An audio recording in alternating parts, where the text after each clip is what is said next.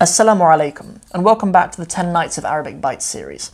In today's episode, we're going to be going over a little ayah from Juz 23. So, this is written for the 23rd night of the month of Ramadan.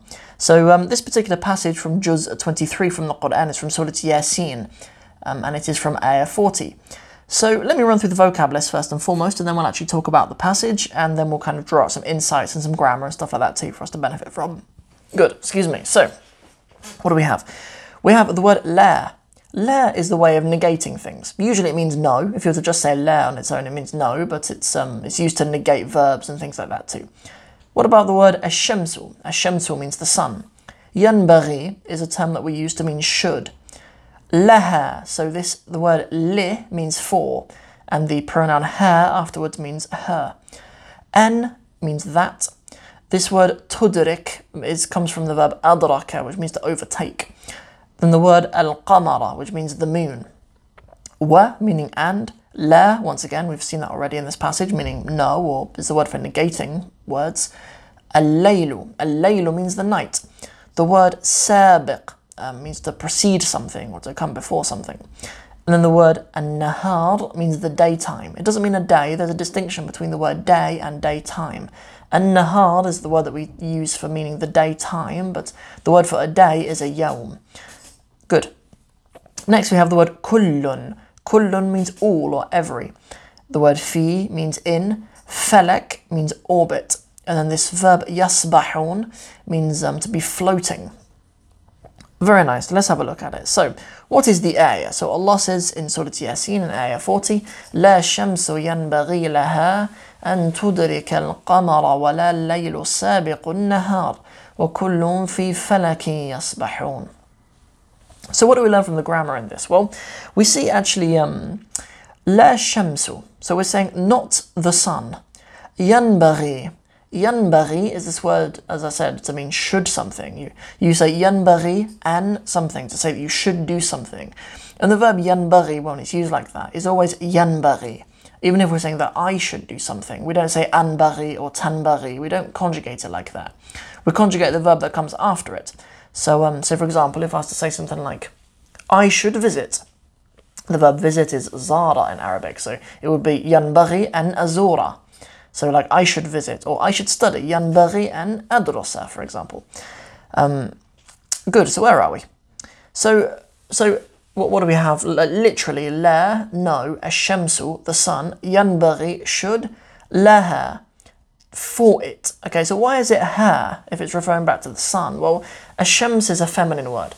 Ashamsu is a feminine word, which is why we have laha. And then an is that tudrik. Tudrik, obviously coming from the verb adraka, tudrika. Um, we have here, it has to have a fatha on the end because of an. An is a word in Arabic which makes the verb that come after it um, mansub. So that what that usually means is that it has a fatha on the end. La shamsu yanbaghi laha an tudrika. That um, it is not that, that the sun should not that the sun should not overtake. The sun should not overtake what? Al qamara. It should not overtake the moon. Um, al qamara needs to be mansub, needs to have a fatha on the end as well because um, because it's al maf'ul bihi. It's um, it's the object of of um, adraka of, uh, to to overtake something. Good. So it's so it is not that the sun should overtake the moon. That's kind of what we have in terms of its meaning so far.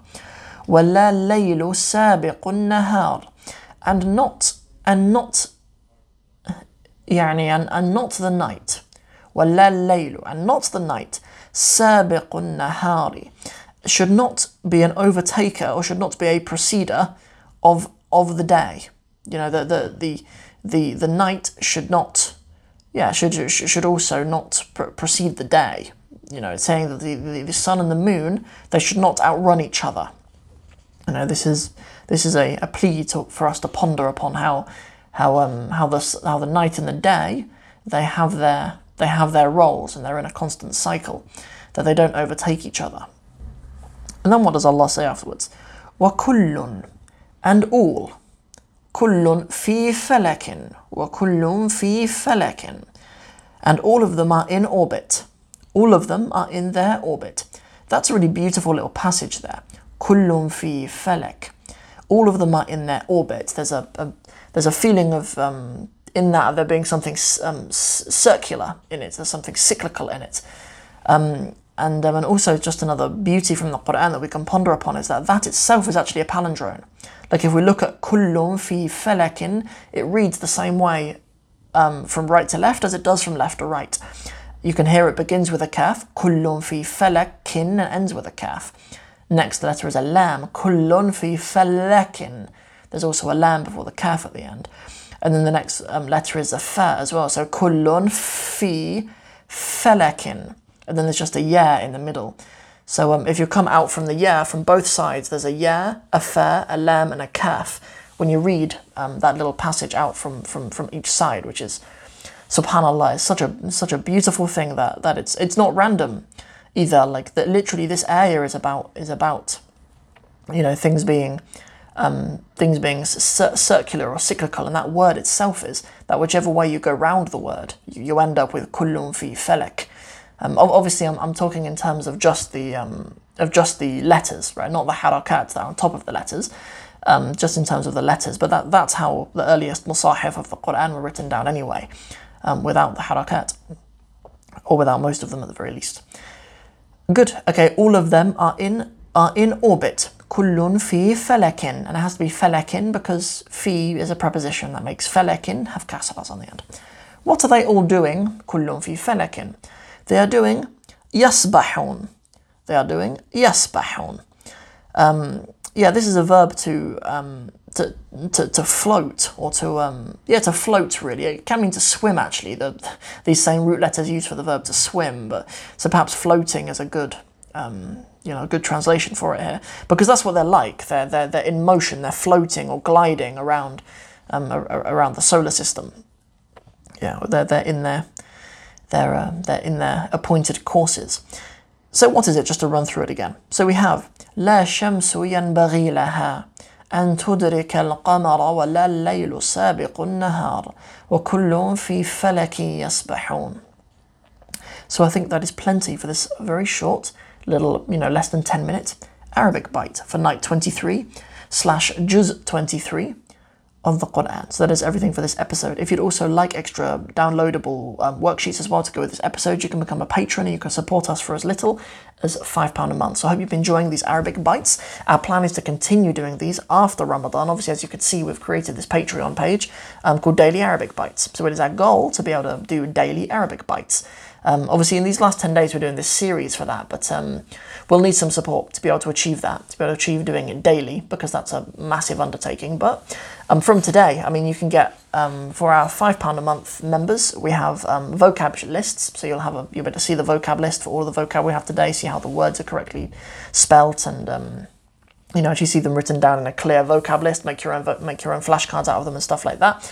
Um, for people who contribute a little bit more than that, you also get exercises as well to show that you've understood it with answers. And, um, and then people who pay a little bit more than that um, also get a summary sheet as well, which is really good for revision and stuff too. So there's loads of printable resources that you get if you become a patron as well. So I just wanted to make you guys aware of that for those of you who want to support the project and help us along the way. So links to everything that I've mentioned will be in the show notes. So uh, that's it for this episode. Hope you've enjoyed it, and I'll see you guys tomorrow for the next one. Assalamu alaikum.